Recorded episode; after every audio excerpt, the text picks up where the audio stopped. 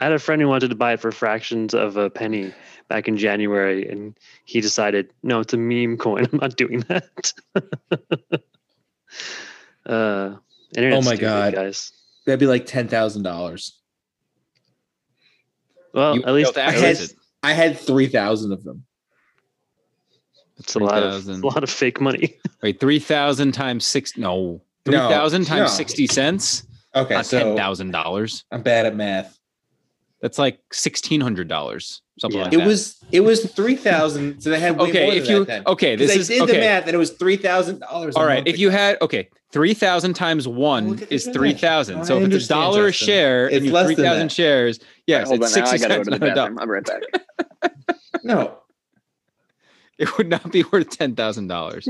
Let's see how many Dogecoins did I have. If you had three thousand, you didn't have ten grand. It wouldn't have been worth that. This is this is fascinating. the, the the anticipation I have to admit is killing me here. How many? Well, how many I actually have? How many Dogecoins did he have?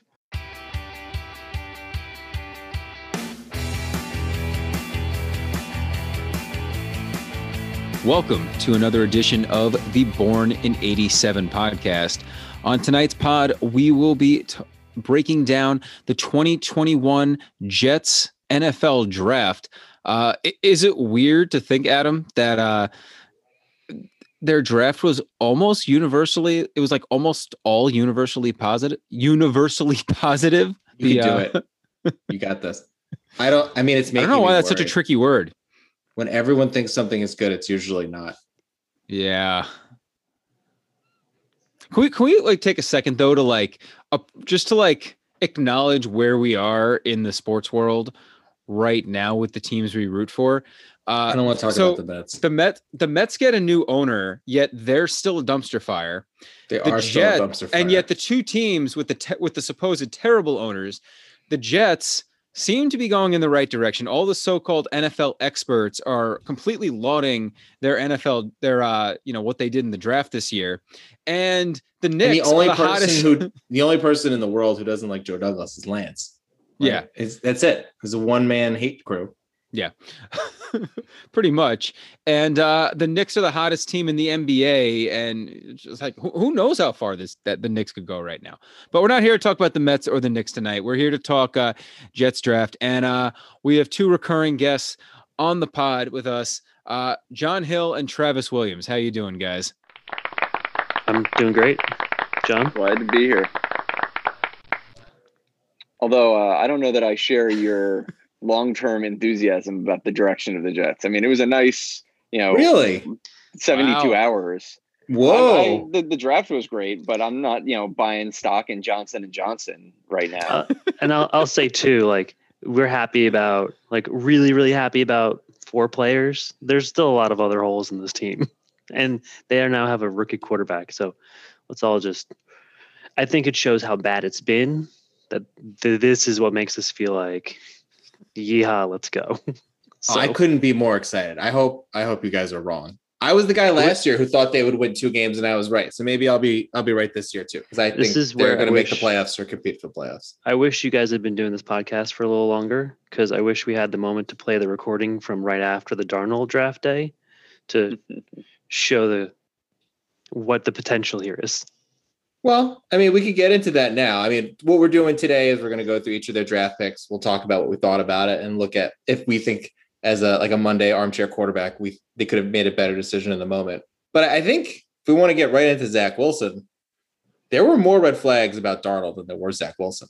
I mean, I think there was. I think we can we should feel more confident in Wilson than we did about Darnold. I think people are using like rose tinted glasses to look back on the Darnold draft and say that he was this perfect prospect. I think Wilson's a much better prospect than Darnold was. I know Mel Kiper disagrees with that, but the turnover issues were there for Darnold, and I mean that doesn't seem to be much of an issue for Wilson. I don't. I I, I feel like I'm the only one. We have a Jet group thread who's just like super excited and bought into Wilson. We can go into all the reasons why I am, but I'm I'm all in, and I wasn't for Darnold, and I wasn't for Sanchez. Doesn't mean I'm right, but I don't I don't see the warning signs that other people do.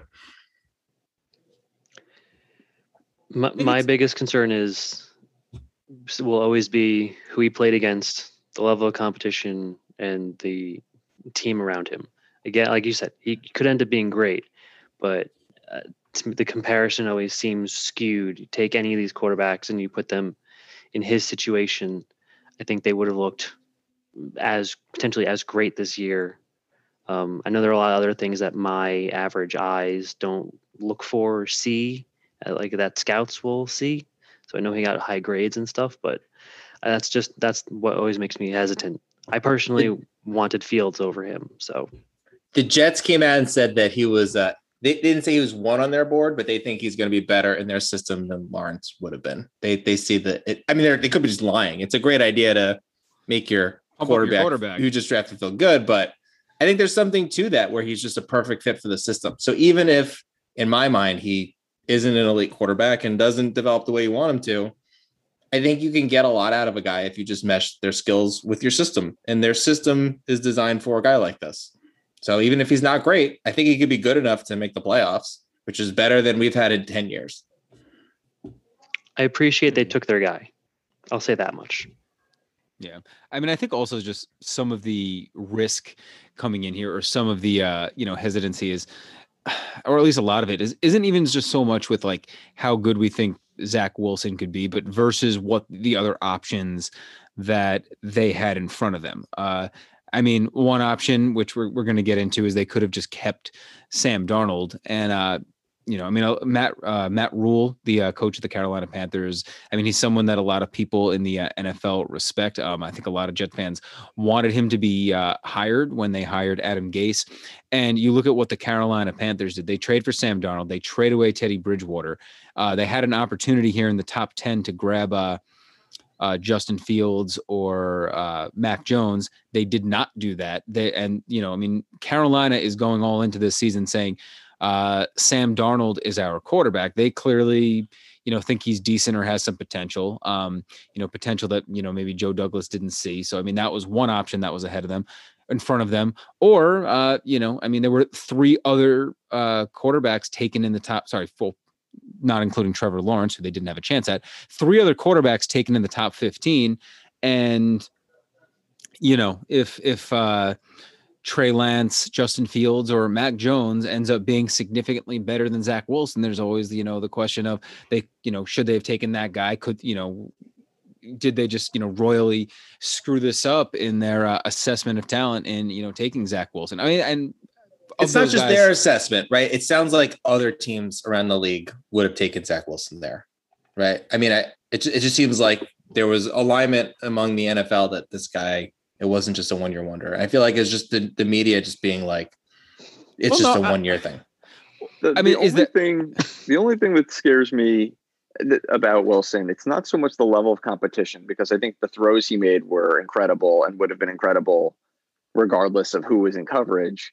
The thing that that scares me at least a little bit is you look at the the film and he has so much time, right? It's just the the the the amount of time he had and and the, lanes he has to step up in in the pocket to make his throws you know? And so that's the thing that you know god knows with the you know even with an improved offensive line there are going to be games where the line is just collapsing around him and he's not going to have that.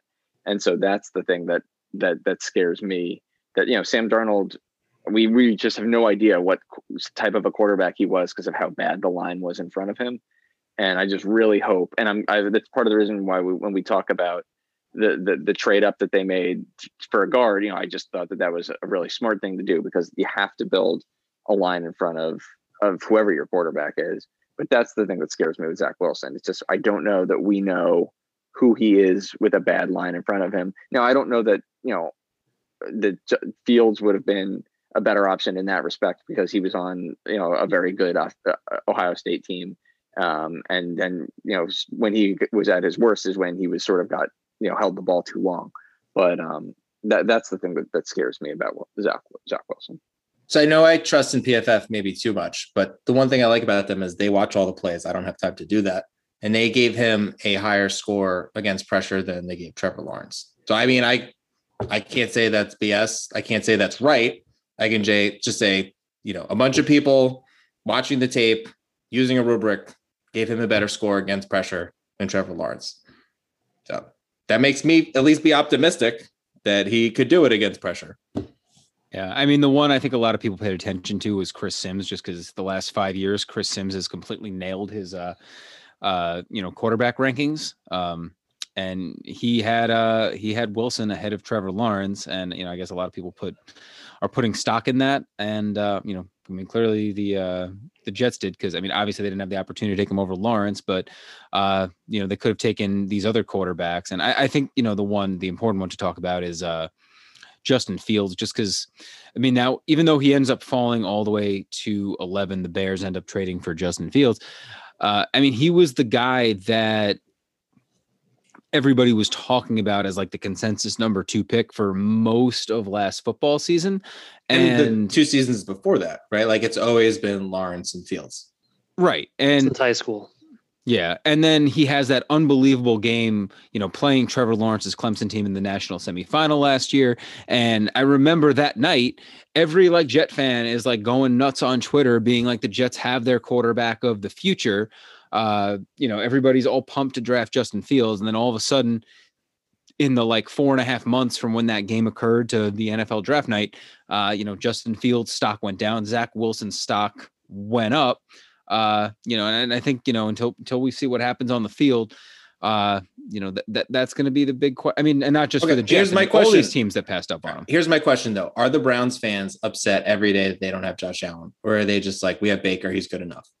Because I think that's the worst case scenario where Wilson's Baker, right? he he's a systems quarterback. They can get into the playoffs with him, but he's not a top five quarterback, and you missed on that. I think Fields could be that. I'd be fine, no problem. That I have no problem if that's what happens. I honestly think that draft is the best best um, analog. Well, it's more of the example to use that the I think if you had shuffled those quarterbacks, situations probably would have been similar based on the teams. And like if the Jets took Josh Allen and Buffalo had Darnold, I wouldn't be surprised if we were standing here today saying, wow, Darnold all of a sudden had this great season because Diggs was there and he had an offensive line that could protect for him. And Josh Allen was still the worst quarterback in the league throwing for 50%, you know, if he was on the Jets and he had no talent around him. But the point so, I'm making is let's say Wilson I'm, I'm agreeing, I'm agreeing, I'm agreeing okay with you here. I'm, I'm agreeing with you here in a sense that it's going to matter what the rest of the team does. You know, well, I'm making a different point. Like if we end up with it like an above average quarterback, but Fields ends up being a top five quarterback. Are we going to be sad? I won't be sad if the team's good. I'll say, okay, we could have done a little better, but this guy's still winning games. We're getting into the playoffs at 10 and 6. I haven't seen a playoff game in 10 years. It would just be nice to have a guy who's like not Sam Darnold. I think it's easy to say that now when we're not in the playoffs. Once we're in the playoffs, and all of a sudden, well, that was my question. What would what are Browns fans? Are they really upset with Baker? Do they do they like pine for Josh Allen every night? I think now they're cool with it because they made the playoffs for the first time in years. But two years from now, they you know they might start being annoyed. Question about Wilson: Is he mobile at all? Does he have? Yeah. He's not as mobile as Lawrence, but he can move. He's not as mobile. The as comparison is Aaron Rodgers in the pocket. Okay. Is he even that athletic though? Rodgers when he came in was really fast. Like I didn't think Wilson was as mobile as Rodgers. Uh, that's Rodgers is. We can look I've at. The, I could go pull up their four fours. Is he quick enough that you think about it? I, I ask because no, he's not slow. He's well, like you you mentioned Lawrence, and I, it's something I think of like that Clemson Notre Dame game when Lawrence Zach went Wilson out. Ran Uiagalelei came right, in, four, he four. wasn't as quick, and all of a sudden, like the D line can just charge right at you. So we talk about having protection and time to throw. I'm curious if like he has enough speed that will help his offensive line. Wilson was a four eight four, which is slower than Aaron Rodgers by a good deal. Four seven one was Rodgers, so I was initially right. yes, you were. I mean, a tenth of a second's not. I mean, it's it's considerable, but it's not not like. And the other thing is, I've, I've read that he's elusive in the pocket, right? So it's not necessarily that he is, you know, straight line speed, but that he is he can he can move in the same way that Darnold could move in the pocket, right? I mean, he's not like. I mean, I think we all learned yeah. last year Daniel Jones can probably run a four four two. It's just can you stay on your feet and how quick do you get up to that speed? We're all runners. We could get mm-hmm. fast, but it just took us a long time to get up there. That's why we weren't sprinters. That's right. well, so let's let's do this now. Do we think they they should have kept Darnold and then traded for all the San Francisco picks. John, do you want to take us through what what they could have gotten? I don't know if you have that open in front of you. Um, I don't have it open in front of me. Uh, but I, yes, I think they should. If you look at the the trade side by side, I think that the you know or the, the trade the, the what they would have gotten from San San Francisco versus what they have, um, it, it's it's like mind numbing. So they would have gotten they would have had the twelfth pick, they still would have had the twenty third pick, the 34th pick, 66, 86 in this draft. And then they would have had Seattle, uh, San Francisco's first next year, San Francisco's third next year, and San Francisco's first in 2023. And then the other, the the ripple effect is that if they had the 12th pick this year from San Francisco, they wouldn't have had to trade up for Alijah Vera-Tucker. They could have just taken him at 12 so they would have held on to the 23rd pick. So you you pick you actually pick twice in the first round this year, and you don't lose those two third round picks. Um, You'd end up with one of the same players if we take Joe Douglas at his word, where he says in the third round he would have taken Michael Carter anyway. Right. Um, um, but you end up with, for example, Greg Newsome at 23, right, the cornerback from Northwestern, um, and Brady Christensen the offensive tackle from BYU is there in the third round. So you you and and you still take Elijah Moore at 34. I'm assuming. Um, so you, and then you still have two first round picks in the next two years, and you have an, an additional third round pick next year. This would be would my. Mean, ca- oh, sorry, John. Sorry, in 2022, your first your your your draft looks like Jets first, Seattle first, San Francisco first, Jets second, um, Jets third, San Francisco third. So I mean, that's just absurd. And then you also and and you you wouldn't have the Darnold picks, right? You know, because that doesn't happen. So I mean, but that that's you end up with three first round picks next year, and then a second and two thirds. So I mean, it's just an insane amount. I mean, the last time that that that that would rival the uh the D'Brickashaw Ferguson Nick Mangold draft, and it would rival the that crazy Shaun Ellis. Yeah, John, John Abraham. Chad Pennington, John Abraham, Anthony Becht draft. They had four Beck, first yeah. rounders. When they had four, yeah. yeah. My counter to that, John, though, is that yes, is that the problem with this this is though is that again you're all dependent on Sam Darnold being good because yes, you absolutely if you if you take this path, you have a lot more picks here in 2021. But let's just say uh, you get all these picks, you know, and you now you're in this position where Sam Darnold has more weapons than he's ever had before. He's playing behind a better offensive line than he's ever played before, but he's still not good uh, just because of the talent around him. You know, they probably end up winning, you know, six, seven games this year. Uh, and, and we know that could happen because we saw the year before with Sam Darnold, they went seven and nine against. They could have you know, fallen into six wins this year too. Had things gone a little differently. Exactly. So, I mean, they probably Except win more games. You now you you're you my point first round picks next year.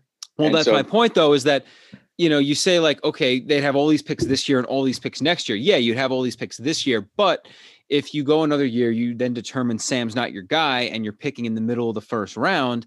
Now you have to take a lot of your, tw- if you want to move up to get a quarterback next year, you have to take a lot of that 2022 capital to move up. So you know, and that's like, what they would probably do. So, like the dream scenario is Darnold is that's good. If it doesn't work out, if it doesn't work or out, Deshaun or Deshaun Watson or Aaron Rodgers is on the market next year. Yeah. Or well, Aaron Rodgers on the market up, probably right now. Deshaun, or Aaron I don't think, I don't think Deshaun Watson ever plays Might be a poison pill. Do yeah. we really want to take a Green Bay quarterback again? I if Aaron Rod, if I could trade, you can trade three first round picks from next year for Aaron Rodgers today Plus, you have the, draft. I think. I don't think you need. To, I think, I think if would. any, I think if someone offered Green Bay two first round picks right now, they would take him. He's 37 years old. Um, I I'll say are the quarterbacks the original- next year good? Like are like I know this is a good class of quarterbacks. Like if there's Except if there's no good year, QBs Wilson, coming in. Zach Wilson wasn't on anyone's radar. But Trevor so, Lawrence and Justin Fields were. So there was at least there isn't, two top isn't Lawrence well. and Fields, but like any other year, quarterbacks are going to pop up. Joe Burrow and, wasn't known before the. I mean, he was known, but he wasn't expected to be even drafted before the start of that season. Well, I, I'm all I'm always Mr. Trade back accumulate picks, but I think at some point you just you need players on your team. And as we saw this year, they were willing to give up a bunch of the third rounders because I think Douglas looked at his all the draft picks over the next two years. Like I'm not all these guys aren't going to make the team. So I don't I don't necessarily need all these players. And I think if we take Douglas at his word, he said that Zach Wilson right now he had rated higher than Sam Darnold right now. So I I just think if that's really your evaluation, I think this is slam dunk the right move. He I think he said Darnold would have been like if you could draft this Darnold today, he would have been third on his board. Um, but Zach Wilson was too. So I'll, let's go with that. Well, I know it's a lot I of think, picks. Not all these guys are going to make your team. So at some point, you don't need all these picks.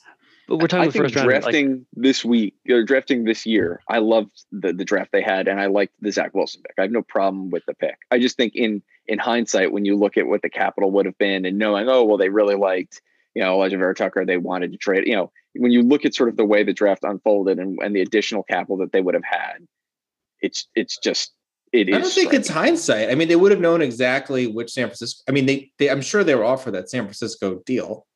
Right. But, but let's let's just to look at. You're saying now that Zach Wilson is better than Darnold, a first round cornerback, two extra potentially two extra offensive linemen, and an extra first round pick next year and an extra first round pick in 2023. That's a lot that you're saying Wilson's better than. Well, I think the idea is that you're also building into like your prediction model the chance that Darnold's bad, and you have to use a substantial number amount of that capital to trade there's a, next there's year. a there's a chance Wilson's bad. You just have a longer clock as like a GM to be like he's young. So also a financial clock because I mean you have five years before you have to give Zach Wilson. It is though on, on both sides you could be wrong. Yeah. So well, or they're just certain that Darnold sucks, right? And it was like we have to get a quarterback, and we're not waiting. I genuinely don't think they think that. I think they, the the fact that they held Darnold as long as they did, and I think that the Jets may actually have more faith in in Sam Darnold than they should, given how terrible he was last year. Um, but I think that the, they held him as that they wouldn't have held him as long as they did because they sort of played themselves into a corner. They were lucky to get as much as they did from from Carolina, considering how many quarterbacks were already off the market at that point. That's true. Um, so I genuinely think that what they were giving us, the line about Darnold and that they really liked him, wasn't just a company line. I genuinely think that they had. I think the, the what put them over the edge um, more than anything is what Justin just said: resetting the financial clock and not so having you, to deal with the fifth year option. So, John, you want too. you think that they should have done this deal, even though you don't think Sam Darnold's very good, just because the overall team would have been so good. Yes, and I think, like you said, I think this this system that they're implementing is incredibly quarterback friendly. Um, you look at, you know, I don't know that Jimmy Garoppolo is a great quarterback, but when he's been healthy, he's put up really good numbers. Um, you know, part of that that he's had, you know, Kittle, uh, he, he's had Kittle, you know, whatever. But at the same time, I think that if you if you if you put a lot, you know, Matt Cassel can win games too if you put a good enough team in front of him. So I think giving Darnold time to throw and weapons to throw. Already, we can say that the receivers that Zach Wilson has, he's never thrown a pass in the NFL, are way better than anything Sam Darnold ever had. You know, you know, Lance may like Robbie Anderson a lot, but I'd still ra- rather have, you know, Corey Davis. Any of the any of their so, top three wide receivers. So I might rather have Keelan Cole, honestly. I might too. Right. Uh, so, so I actually just uh, went through, and I think this is an interesting uh, thought thought exercise. Um, and I haven't really seen anyone do this. Um, so, Travis and uh, John, you guys are. I feel like your sentiment is very much that you would have liked to see this team with Sam Darnold with all the talent they could have had by trading back out of this pick, and basically that Zach Wilson has to be really, really awesome to justify not trading back and sticking with Darnold. So I'm not. I went back and looked uh, pr- prior to uh, Zach Wilson and Trey Lance this year, there have been 12 first round quarterbacks that did not play at power conference schools. Um, so l- l- just just as like a thought exercise, if Zach Wilson is like the best version of these guys, is it worth it?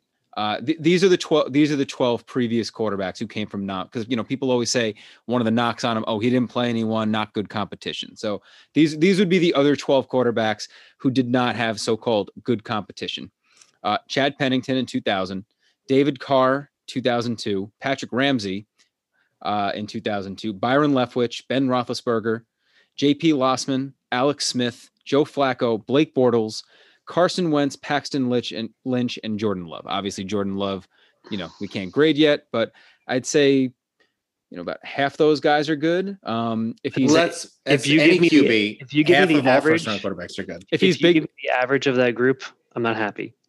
Yeah, he'd have to be like on the best end of that group. If because I think Ben Darnold Roethlisberger, can, Darnold with the better happy. team can be the average of that group. Yeah, if he's Big Ben, but Big Ben's been playing for 20 years now practically, Yeah. and they win the I division mean, every did- year. Did have any of them won a Super Bowl other than Big Ben? Flacco. Flacco. Okay. And look what the happened el- right after. Elite That guy- Joe Flacco. Elite Joe. Flacco is the example of giant contract equals Yeah. just doom. Yeah, I mean the third best quarterback on that list is probably either Pennington or uh, Alex Smith. The second best quarterback on that list is Pennington. He just had a short career. I mean, Pennington is the most accurate passer in NFL history, or he was. I don't He know that was. he's still. He's not anymore. I think he's third. Okay. I'll I'll admit that based on this conversation, it's easier to say what John and I are saying from the fan perspective. Like if I was the GM or coach, I probably would want to get Zach Wilson because if they kept Darnold and they had this team, I, there's definitely a much shorter leash on everyone to say, all right, you've you've made a move where you're trying to like you're trying to kind of win now. We're trying to put a team out there, and if Darnold screws up, like we're determining that next year if Zach Wilson's bad, they can at least buy themselves two seasons to be like, look, he's young, he needs time. He's young, he needs Look, time. I like Zach Wilson, the player. I- You know, when when I came, I came on when we talked about the draft and we were talking about quarterbacks, and I said I would take Fields over Zach Wilson, but I I I said all- at the same time that if the Jets evaluate Wilson to be the better of the two, I have no problem with Zach Wilson. I you know the tape I've watched, he looks good. I think It's really he makes a lot of throws that you know that no one can make or that no, no one else in this class could make. He's great in play action. He's he's great improviser, which I think is really important in today's NFL. Um, The statistical models are in love with him. Like, Yeah, I- they I- think like- he's going to be better than Trevor Lawrence. I, I I think he yes, I have no problem. My my issue at all is not Zach Wilson, the player, and it's not with the Jets draft. I think I am with the consensus that the Jets had a B plus or better draft. I think it was excellently executed, and I like what I just think as a thought exercise. It's crazy to see what they left on the table, and and also the other thing the, is that you know San Francisco traded to get up to three. I, they they would have had to trade more to get to two right? That third round pick Maybe. that the Jets got next year, uh, that that the Dolphins got next year, would have been a second round pick. Or you know, I, I think there it's it's nominally more to move up to two than three, just because you know I, I don't think I think San Francisco would, would have been moving up for for Zach Wilson because they run the same offense that the Jets do, not Trey Lance. Um, and I think they knew, you know, Goody. I think you said before that they had to at least offer that deal. I remember at the time I read that they didn't offer the deal to. They at least would have known about it, given Right. all of the cross pollination between the two organizations. I just don't believe that Joe Douglas wasn't aware that this is something that he could have had. Right. I just think Whether Douglas said, I'm, I- not, I'm not moving. You know, like I've got my guy. Right. Or it never progressed. So Like John said, I'm with where they are and that they made the pick. I'm very happy with how they followed it up. So like the the next three picks were like if you're doing this, they did the rest of it right. Well, that's a good So- transition into what we want to talk about next, right? Where we have this trade where the Jets move up from was it 24? Three. 20 23 to 14. They move up nine So the- spots. The Jets get 14 and the 143rd pick of the draft, and the Vikings get 23, 66, and 86. And they get uh, what? and put that into context, uh, that's the Vikings getting the uh, the Jets Seattle first and both of the Jets third rounders so in I exchange am for less a 14 and a late fourth. I am less pro this trade than I think most people are. I I mean, I had read that this is something that people were talking about, that it could happen.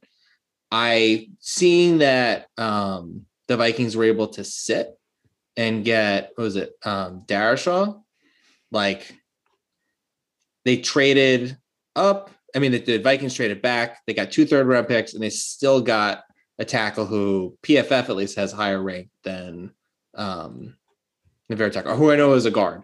Um, I just think when I look at their Proven draft, you can play s- guard.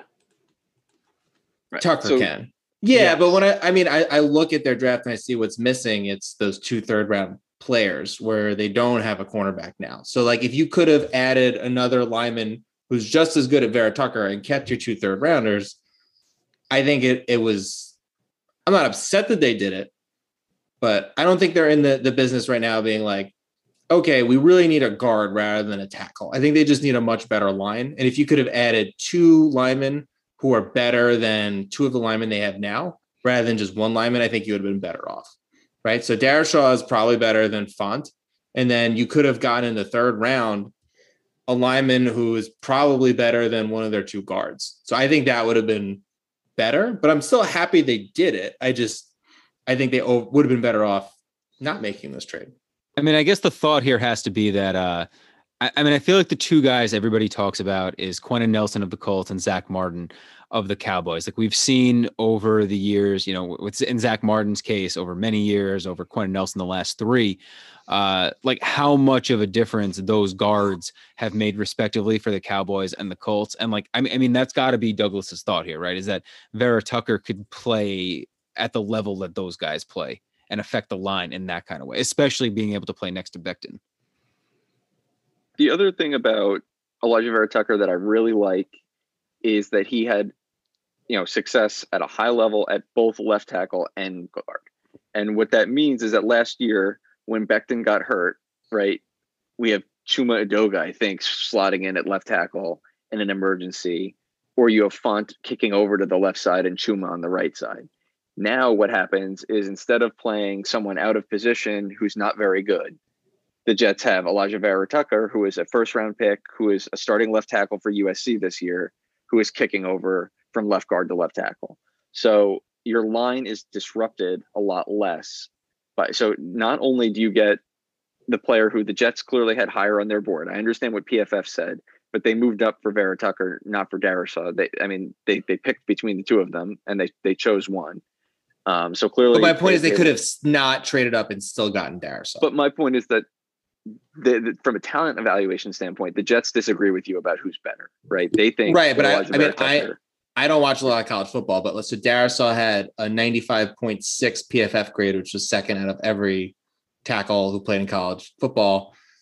Like you look at PFF's grades for Vera Tucker, it was 81.8, 78.1, 65.6. So maybe Joe Douglas is seeing something that PFF isn't. It's very possible. Um, he doesn't have very long arms. The one game as a tackle, he went up against like pro level defensive ends, he got kind of owned. So is that was a tackle. The, is this the Oregon game? I don't yeah. know. I don't. I just because if it's the Oregon game, that is like a consensus number one pick when he's draftable. He's like yeah. the next defensive end. But still, he got owned, right? So I mean, he like I don't think he's going to be a bad guard. He's, but I just I'm not seeing him being a. He, maybe he'll be an All Pro guard, but I don't I don't see him as so much better than what they could have gotten had they just sat. Uh, hopefully, I'm wrong. But the thing is, Derek I don't I haven't like watched guard, a right? lot of tape on Alijah Vera-Tucker. I'm just looking and, at the opportunity cost of giving up those two third round picks. Well, and anyone anyone at that point other than a Vera Tucker that you're taking before the third round, you're projecting to guard. Right? There isn't a guard that I mean, I guess I think Wyatt Davis was the next guard who went. Uh, right, but so you you could move a tackle inside the guard. We've seen that a lot. But, right, but you but but you're projecting at that point. Whereas Alijah Vera-Tucker, you know exactly what you're getting at guard because he's good. right, and he he played last year. He played against good competition. You've seen him at two positions. Like I I get it, but like I keep saying, like I really want Zach Wilson to be good. I really want a good offensive line. I think they needed to walk away with another above average lineman, and they didn't right? And this is the reason they didn't, right? They they stayed in the third round, they could have added a center or they could have added another guard, and they didn't have one of those picks. So I think Joe Douglas says like I can add it in free agency next year, or I could add it in the draft next year.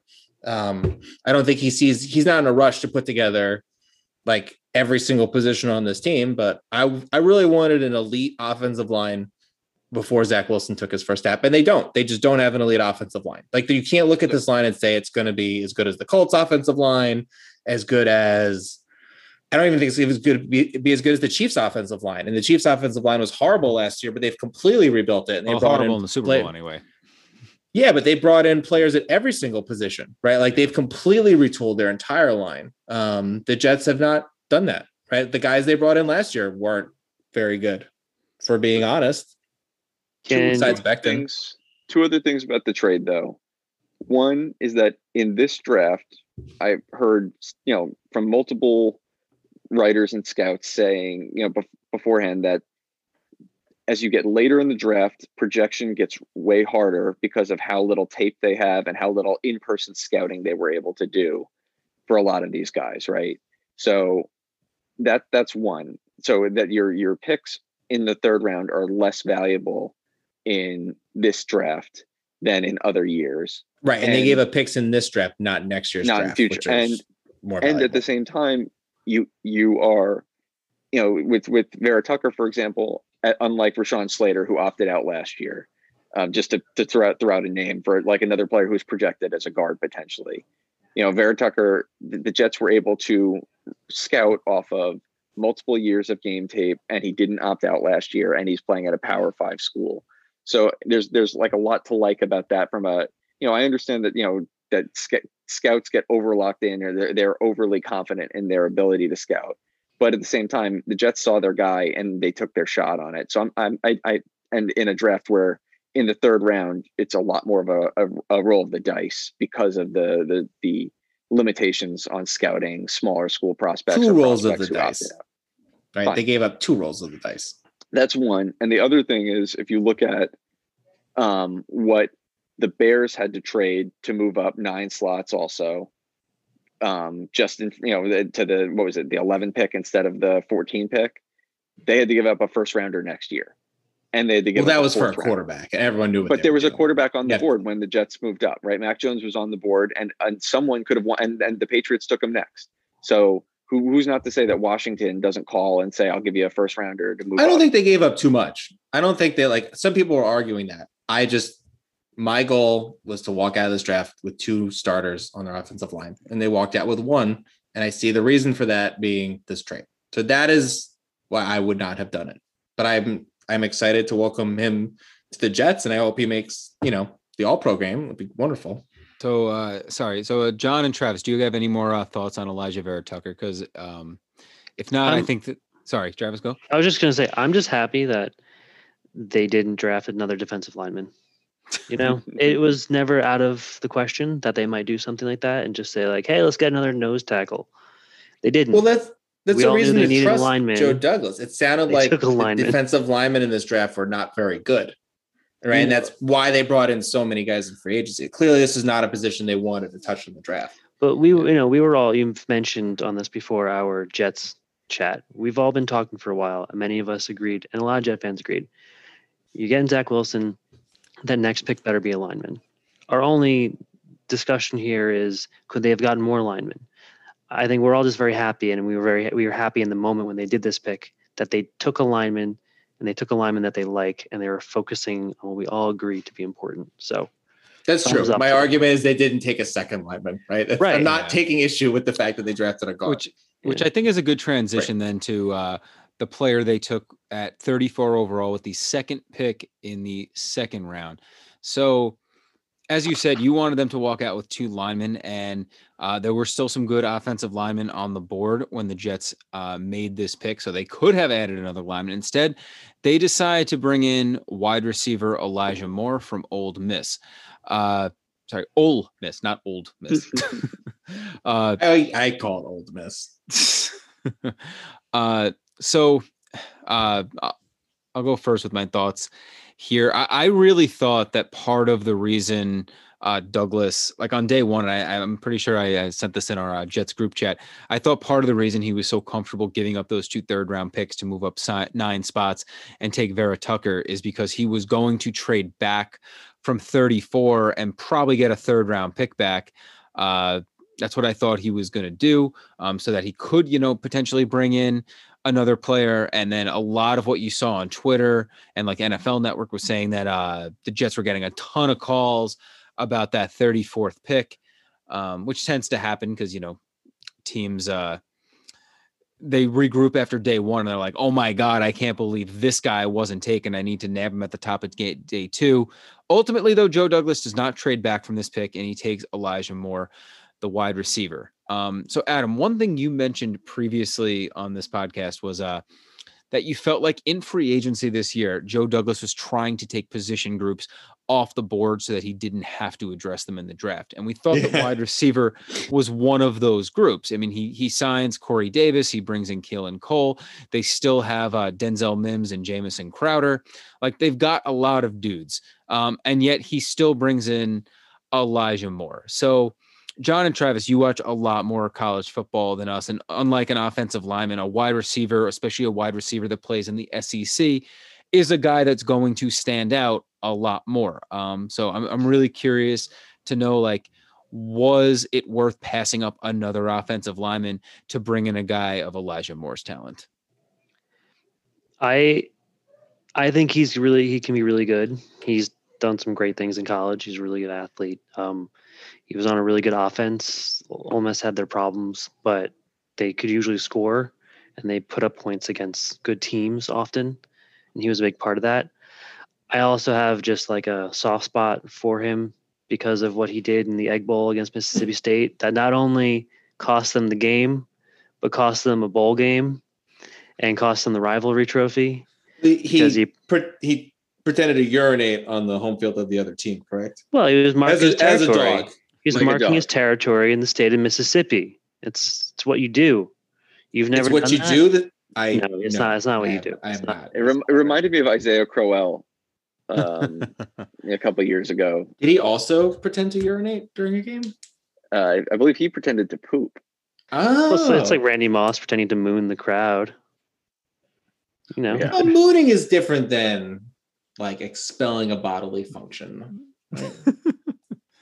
One is well, a, a display, assume, and the other is we all assumed he was peeing. Maybe he was doing like a like a, a meeting dance, like birds or something. They do weird things. Like he lifted his legs, like he did. He did. uh, to go back to how how good we think though Elijah Moore could be. Uh, one thing I do like is I, I do feel like it is a thing when you see like certain position groups uh, from a certain school uh, succeed in the NFL. Like one that comes to mind is secondary guys from LSU always tend to be awesome.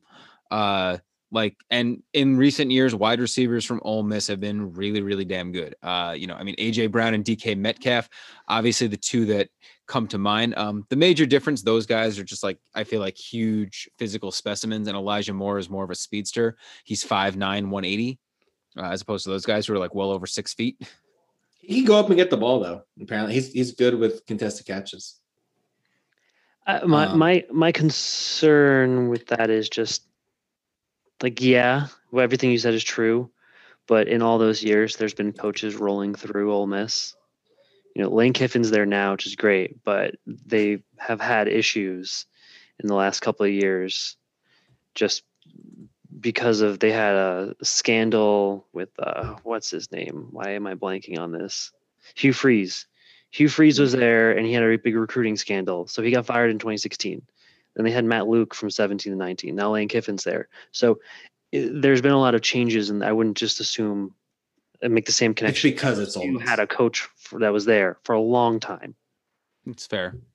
So. The, the other thing about about him is that I've read and I think this this makes a lot of sense, is that they can use him in the in a similar way to how the 49ers use Deebo Samuel.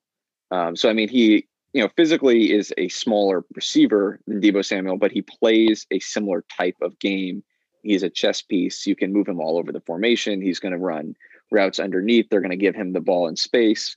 And and the other thing is that the the 49ers offense that the Jets are going to be implementing is all about throwing to spots, right? It's about giving the ball to players in windows and letting them move with the ball in their hands. And he is exactly the sort of, and Keelan Cole is this sort of player too. Exactly so the sort the of player. guy they drafted. Mm-hmm. And so is the next. And so is the next guy. That's true, right? Yes. So I think you know I agree with what you're saying, Justin, about the Jets trying to take position groups off the board. But at the same time, I think you still saw them going at, you know, or at least kicking the tires on Juju Smith Schuster. And I think it, it a lot of this is about guys who are scheme fits for their offense. Uh, and and and another thing that I that I read, and again, I'm taking Douglas at at face value, and I'm taking Saleh at face value, but they said that this is the player that they would have taken at, at 23 if they hadn't traded up, right? Assuming, they, were debating trading up to go get him. Right. So assuming Alijah Vera-Tucker isn't, they don't trade up for Alijah Vera-Tucker and he's not there, you know, this is a guy who they would have taken anyway. And so when he's there, you know, whatever it was, um, at 34, 12 picks later or something like that. I mean, you know, there but for the, or I guess it's what 10 picks later, there but for the grace of God, go out. You, you, you, you can't, you can't miss that. Uh, and, and there, what, you know, there were, so there were other offensive linemen. I think Teven Jenkins from Oklahoma State was the, the lineman who really jumped out at me, who I was thinking, man, that's, that's the sort of player I really want. Um, but it's, it's really hard to not like this pick. Um, at least in the abstract right now. They walked out of the first two rounds of the draft with three first rated players, first first round rated players, right? I mean that's, three guys that's I awesome. think Mel Kiper had in his top, top 16, 16 top 15, yeah. yeah. These are three really good players. I mean, they just took the best player available. Did you watch the video of them after they made the pick? They were like elated. They could not control how excited they were. Like, I don't, I don't know if he's he's I don't know if he's a slot receiver. He probably should be, but he's gonna make their offense more dynamic. Yeah. And he has the potential to be like a really good wide receiver. Like some people have compared him to Antonio. I don't think he's gonna be Antonio Brown, but I've seen comps to Antonio Brown. Like if you can get a guy like that at 34, why why not? Yeah, I mean, playing in the toughest division of the toughest conference in the country, his numbers are pretty outrageous. Last year, in just eight games, he had 86 cat, 86 catches, 1,200 yards, eight touchdowns. That's His 11 PFF catches. was 91 2. That's an on average of 11. dominant, right? Yeah. Like eh, on a team that. But they gets, score a lot. They Right. They do score a lot. And, you know, but they're playing the, the best defenses in the country. And they still manage to keep up with you know, the, or at least their offense manages to, to nonetheless keep up. Wow. And he so, was, and we've seen second round receivers. I feel yeah. like I feel like second round receivers do better than first round receivers, yeah. like for whatever reason that is. Yeah. Actually, this is getting me excited. So his numbers against uh, Alabama last year, you know, a You're team crazy. some people crazy. He had 11 catches for 143 yards. No touchdowns. No touchdowns, but yeah. And Nick but, Saban is still angry about it. Yeah. and it's just a great the, pick. Mm-hmm. Did you see the video of AJ Brown and him after the draft? AJ Brown gets really, really emotional because they're you know very good friends. I think they were roommates in college, and it. I mean, you know, it, it's it's impressive to see, and it makes you, you know, again, like like you were saying, there are you think about, you know, Penn State is linebacker you, and what you know, I mean, Ole Miss is is putting a stamp on the wide receiver position right now, and you have to imagine that with with friends in the league like AJ Brown and DK Metcalf, who he's going to want to, you know, you know, guys are competitive with their friends. You want to, yeah, I mean, it just uh, it's they're going to push each other, and it's exciting to think about what what that offense can do with with you know, like like we said, this is a more already a better receiving corps than than Sam Darnold ever had, and it, it's the best receiving corps that I that the Jets have had since Braylon Edwards and Santonio Holmes. You know, I mean, we're in like their prime for that that first year for for for Sanchez, Didn't, right? Was I mean, it this the pick Laveranues Coles called out? I got. I think I, he might have been the one it? to announce this one. So I gotta Oh, maybe that was the next day. Not important. Keep going. So I got I got a uh, shout no, out Monty here. Coles announced this pick. You are you're correct. Yes. Uh, so I got to shout out Monty here. Um, sorry, Monty couldn't join us today. Uh, he was supposed to. Um, had a conflict, but he did let he did send uh, me and Adam the uh, the tweet from AJ Brown after this pick. Uh, AJ Brown in reference to Elijah Moore, chosen one. I love you, boy!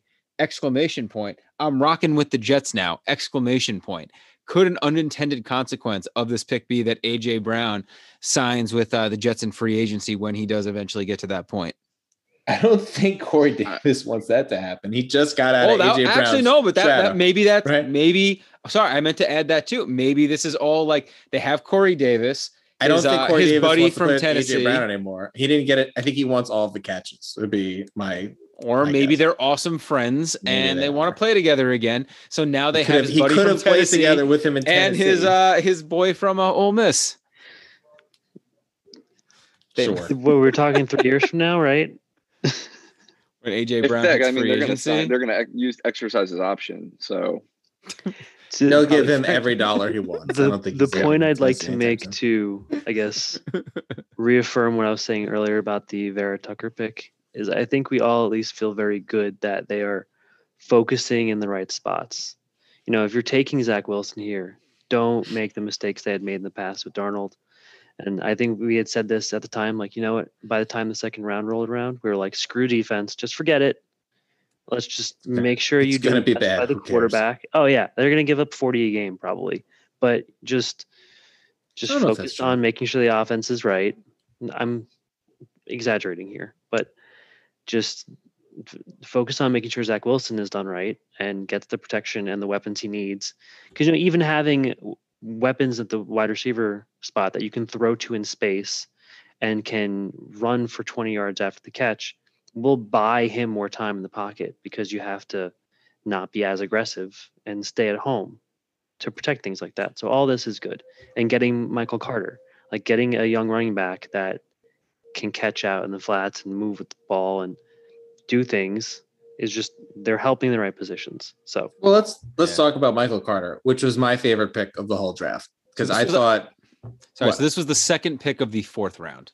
right, I thought this was their best pick. I was elated by it. I thought they needed to leave the draft with a running back because I thought that was their worst position group, either that or corner. Um, I actually thought they had the worst running back group in the whole NFL. And actually, I don't know who would even be close. I think he's probably their starting running back. I probably think I think he sees something like 40% of their snaps. I don't think he's just a third down back. He's extremely fast. He is a good pass catcher. He's a good blocker. I I think he's their starting running back. I'm I I'm so excited they got him in the fourth round. I thought he would go earlier than that, and so did some other people. you know, I'm I'm I'm excited by it. It's good. They need help in the area, so it's it's a good thing. And um, yeah, the running back corps was weak last year, definitely. And Well, this year too, their Right. their running back room is horrible. right? And I'll say like, starter, not starter. It doesn't really matter for running backs. It's who can share the load and uh, do what they have to do, and just who has fresh legs in the moment. Also, if he's if he's a good like pass catcher, it could end up being a situation where uh, you know people are put in in spots depending on down distance and what's happening. So Well, I, I But- think people in the moment said he's their third down back, and he fits into their running back room. I think he's their starting running back next year. I I, I wouldn't draft him in fantasy because I I don't think he gets more than like thirty or forty percent of their snaps. But I don't think they're looking at him as like Well, we also a have a rule that you have to do a shot if you draft a jet. So right. But I, my my point is I don't I don't think this is a fourth round player they took who's just gonna be you know in on 10 20% of their stats. I think they they may see him as their starting running back. And I and you know, once you get to the fourth round, it's just a big crapshoot. And there's no doubt that this guy is going to have a substantial impact on their team. So for that reason, I think it's a they knocked it out of the park. no, definitely. I mean, You don't have to project yeah, He's and you look at the running backs, being effective. and he's gonna have all the opportunity in the world because you look. I mean, La'Mical Perine.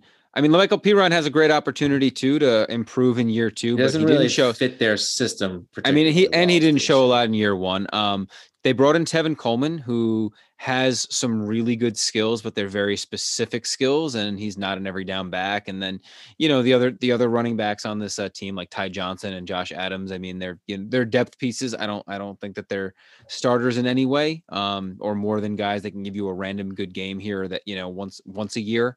Uh, so I mean, the opportunity is right in front of Michael Carter, and uh, um, I think you brought up this point in our, our our chat as well, Adam, that uh, you've seen these situations where there's multiple good running backs from the same school uh, come into the league and both be really good. I mean, most notably, I feel like uh, the Georgia situation with uh, Chubb and Michel, but uh, you know, I mean, if you have two good running backs, it means that these guys were working with each other.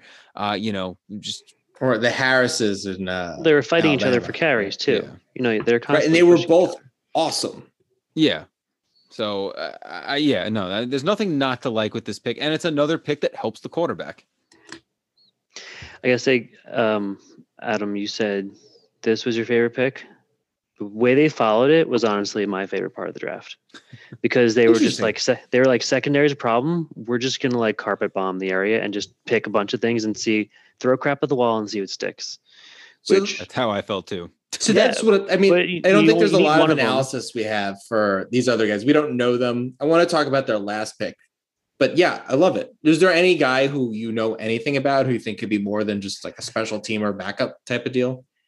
No, I don't really know. I just when I look at where they played, like getting a safety out of Auburn will always make why me not? happy because why not? I mean, he's an SEC safety. I, you imagine he can hit. Um, again, I don't actually know this to be fact. I'm just making assumptions.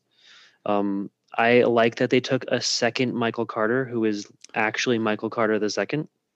Um, unfortunately, John Hill had to step away for a moment. Uh, he's being a to, good father. He's being a good father, uh, t- t- tending to the baby. But I- am a little upset because uh, uh, John Hill, uh, he is a uh, Duke Law alum. I know he follows the uh, Duke program. I wanted to hear if he had anything to say about Michael Carter II out of Duke. Yeah, we're not gonna find out because he's not here. but even after, like, I don't know much about the guy from Pitt. Um, the, Another power conference the, school guy. Yeah, the guy from FSU, I think they're calling him a linebacker now instead of a safety. But at this point in the NFL, it doesn't really matter. It's if you're safety and you can play up at the line, it's it's like this weird rogue position anyway. So and there's super... reading the descriptions of each of these guys, it seemed like some of them were like really skilled but had no physicals, and some of them were like phys- like just huge and fast, but were really bad in coverage. So it seemed like they were just rolling the dice. Like maybe one of these guys will figure it out in the direction that they don't have it right now. And it doesn't hurt to take a linebacker because it's a very thin. I mean, they do have a couple of good linebackers, right. but it is a very thin group. But it was a good, you know, you're focusing on like you spent a lot of time on specific strategic picks for the offense. And then they just finished out by let's just get some players and see if some of them can work out for the defense. And, and I, I, think it was a good strategy. The linebacker they got from FSU, um, the guy from um, was it the Athletic gave him a second or third round grade, and they got him in the sixth round. Um, so that's the guy who I think was more of a safety who they're moving to linebacker. Am I getting that correct? Yes. So um, that's you know my guess he did that last probably, year. Who was the? They took a cornerback injured. late too, who ended up uh, being, uh, Bryce Hall, like, right? Who you know was kind of sat there late, had a should have gone higher, and then ended up being you know pretty good. And Bryce so Hall probably will be. I mean, Bryce Hall's probably going to start for them this year. He is their starting cornerback as of right now. Unless so I mean, one of can, these, unless one of these rookies beats him out. If you can get a six round player who's got a shot at starting, good job by you. I do like their last pick they took. This guy Jonathan Marshall. He's ginormous, but apparently he's not very strong. But you know, the stuff I've read about him is that he's got a ton of upside. So as your last pick in the draft, take a six seven guy out of Arkansas who has a chance of being very good one day in the far future. Why not? Yeah. The, one thing that I think is also interesting about what they did is uh it it, it feels like I mean with the exception of uh Zach Wilson, who's obviously really, really well scouted. Um, all these guys that you know maybe they didn't have a lot, ton of tape on, and because this past year was such a weird year in college football, it, they took all power conference guys, a lot of SEC guys, a lot of ACC guys, and I just feel like they were like, look, at least if you know if we're going to be taking, you know, trying to you know as you said, Travis, throw crap at the wall and hope something sticks. Let's at least take guys with high pedigree and that were recruited into big time programs. Well, that was I was going to bring up. The one thing I was upset with is I really wanted them to take Shaun Wade out of Ohio State if they were doing this. Just because he could end up being as bad as he was this year, but he was so good in the nickel um, in 2019, and there's still a chance that last year is just a weird year. So I had hoped they'd take him because his upside, like if he had sat out this year, he would have been a first round draft pick based on his previous year's tape.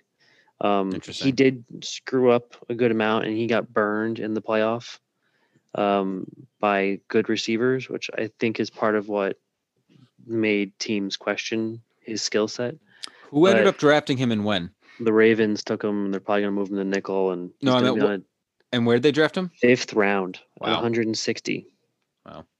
Yeah, talk about someone who lost a lot of money because he decided to do the right thing and play this. Uh, so do the right thing by like.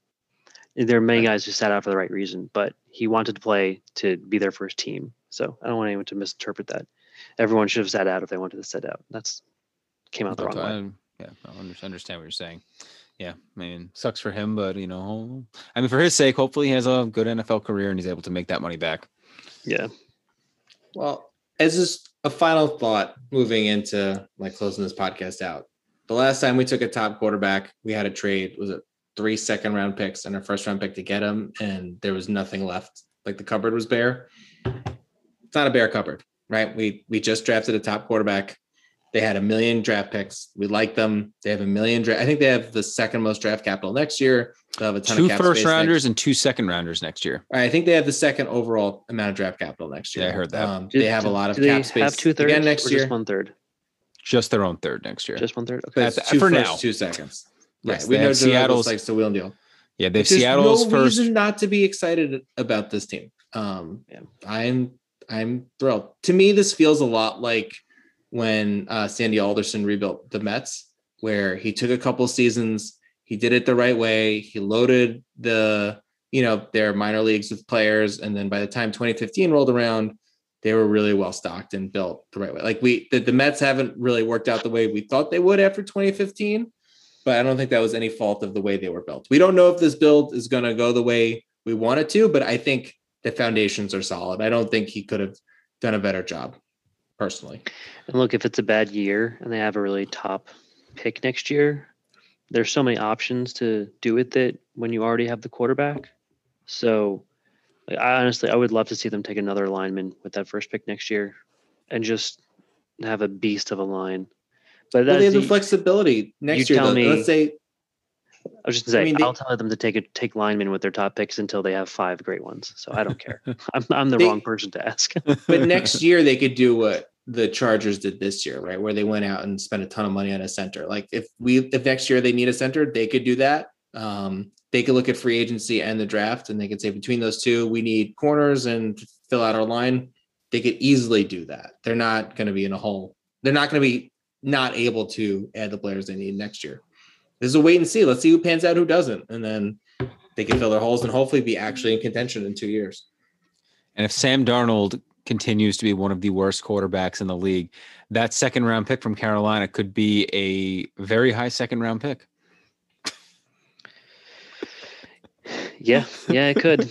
That'd be They nice. have a lot of weapons. Their offensive line, people aren't talking about it. I don't think they have a top 15 O line, and they I don't think they invested heavily in, in the draft or free. I'm sorry, you're talking about Carolina? Carolina. Yeah. Like everyone's talking about how yeah, good he's their probably weapons gonna are. have the same problem where he's running for his life all the time and throwing no around. one wants to talk about it. They have not addressed their line. Yeah, I mean the biggest difference I feel like uh I, I mean he'll have a a crazy elite running back to help him out. But And the coaching situation's a lot better. yeah. I mean, that's Mhm. easy, but it's it's a lot better. and much better wide receivers too. But we know Sam doesn't do well under pressure, and I think Sam will be under pressure next year. I don't want to end by talking about Sam Darnold. If you have, You want you want to talk about something positive? yeah, let's talk about something positive. The Mets are not losing right now. No, the game got postponed. Well, Yeah, we're, we're, didn't we're have to share that part. Sorry. It's not been a great day to be a Met fan. Okay, how about how about the Knicks are guaranteed a winning season, right? Didn't that happen? That Knick team, they're they are awesome. That'll probably be our next pod. We should definitely talk about the Knicks. Um, yeah. I, I really want to rant about Edwin Diaz, and I, I don't understand why people uh, let's let's are still that. defending him. I doubt many people are still listening. Let, let's save our Edwin Diaz rant for another day, Justin. Fair enough. Uh, all right. Um, so the Jets in uh, what will be uh, I, I, I, I kind of uh, in, in found the uh, the NFL like slogan uh, comical. Biggest season ever because they're playing an extra game. That's terrible. Uh, what do we think the Jets record? I mean, we don't know when the games are going to happen. We know their opponents. Uh, they will have more. They'll have nine home games versus eight road games.